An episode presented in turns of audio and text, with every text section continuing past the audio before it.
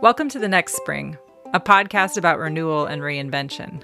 I'm your host, Kathleen Goodman, a longtime student of change and an avid learner who loves to spot the links in disparate ideas. I'm in the throes of my own reinvention, so come walk along with me as I find my way through the unknown. This is episode three Retreat.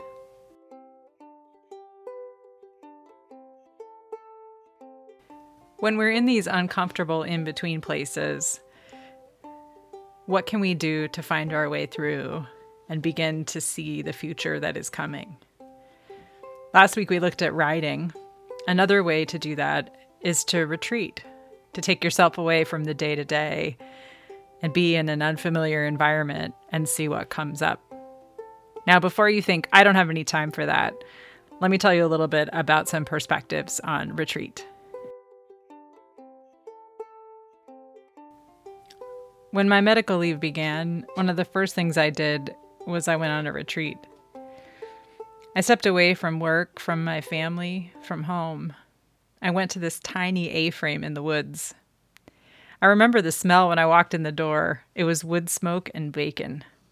It was the smell of my grandparents' house in Wemme, Oregon, tucked in the woods on the shores of the Salmon River. The smell made me feel at home. I had no agenda. I brought some books and some blank pages. At first, I just sat around. I made a little fire.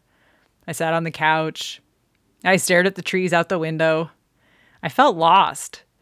I hadn't been alone in a long time. Not really alone. For days on end, with no one to take care of and nothing to do and nowhere to be. I was disoriented.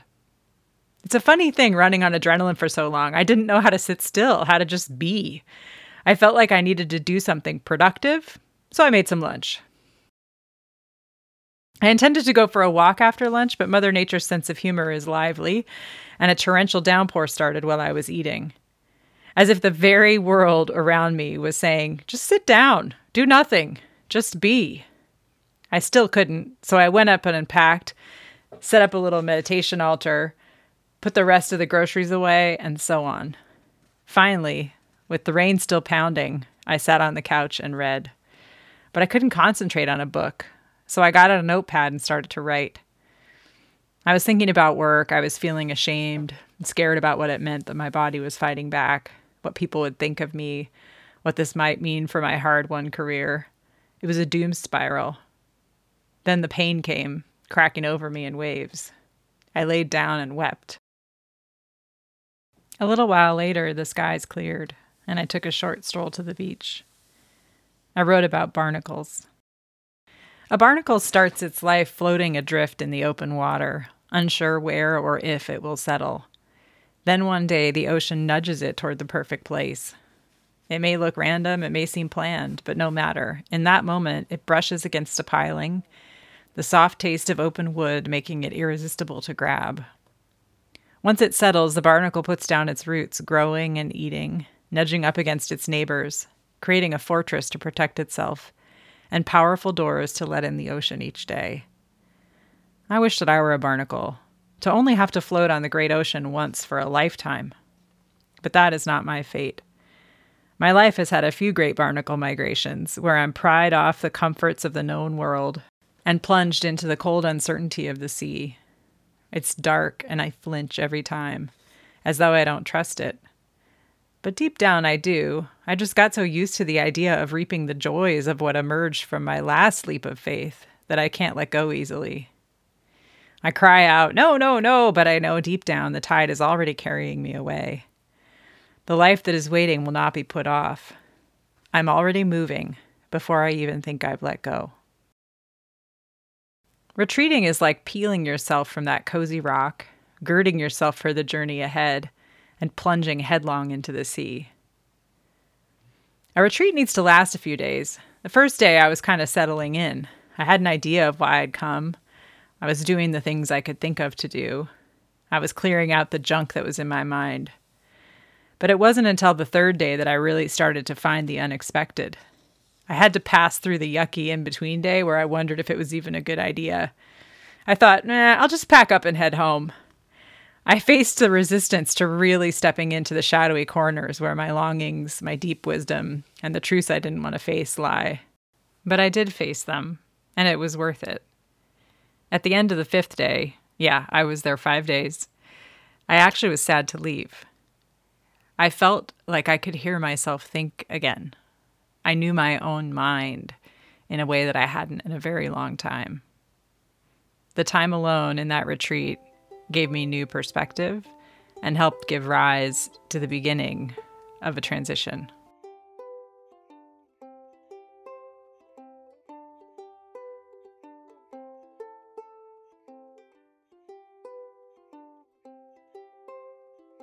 I want to share with you a few perspectives on retreating.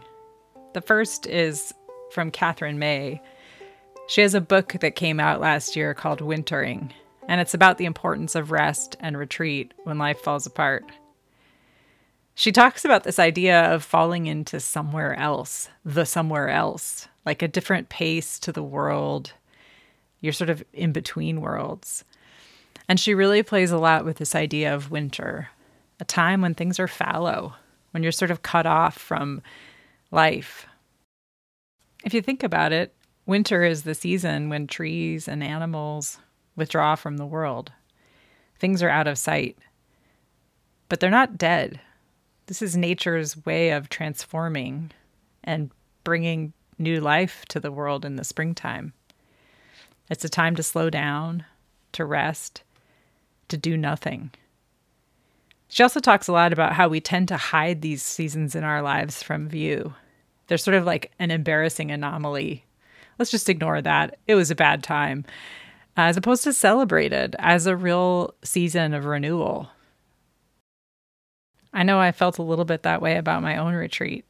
Like it was kind of an anomaly or an odd thing to do to go away by myself just to be with me. But it was worth it. So if you decide to treat yourself to a retreat, don't be surprised if it feels a little awkward, but maybe do it anyway. Because it might form an important sort of modern day rite of passage. We don't have rituals where we withdraw ourselves from our community in life today. But it was a central part in a lot of rites of passage in cultures around the world.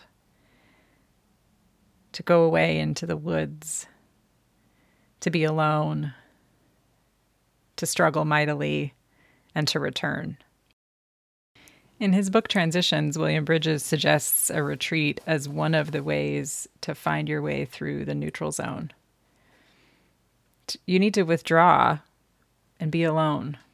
Take yourself away from the familiar and the ordinary pulls of life. And in that way, you can kind of journey into nothingness and open yourself to receiving what's emerging. He talks about this idea of removing old glasses, which I love, um, but also to kind of getting really present to everything that's happening around you, every little detail, any weird hunches that pop up or coincidences that you notice. But also how important it is not to produce or accomplish anything, which is so countercultural to my own training, but to actually just be for days you're there to be with you, with whatever comes up for you, whatever you're feeling. If you're happy, be happy. If you're sad, be sad. Just be with you. Study your own mind and heart.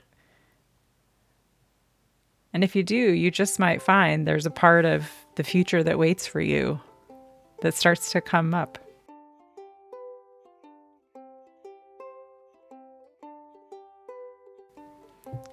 So here's my invitation for you this week take yourself on a retreat. You're going to need at least three days, so find a few days when you can get away from work and your family or your pets or whatever. Leave behind anything that you've got to take care of. And pick yourself a nice spot, maybe somewhere with some natural beauty. If you're an ocean person, maybe by the sea. If you like being in the woods, try that. If there's a place you've been wanting to go that's been on your dream board for a long time, pick that. There's lovely little cottages and cabins littered all over the country. Find yourself one, book a few days, and go. You can make a plan if you're a planner, feel free. Think of questions you want to reflect on. Pick up one of the pr- writing prompt books that we talked about last time.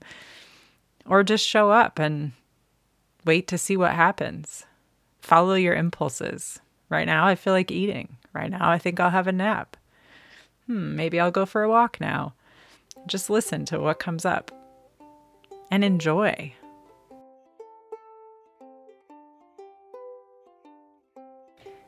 By way of offering a little visceral inspiration, I thought I'd read you a poem I wrote in the little A frame where I did my retreat. Here it is Wood, smoke, bacon. The smell of cozy cabins of yore greets you, welcomes you with its warmth. It opens the way to reflect, to find, to rest, to discover. It travels with you, coming back in a flood of remembered ahas, laughs, and breaths when you next enter one of its kind. The things you create here never leave you.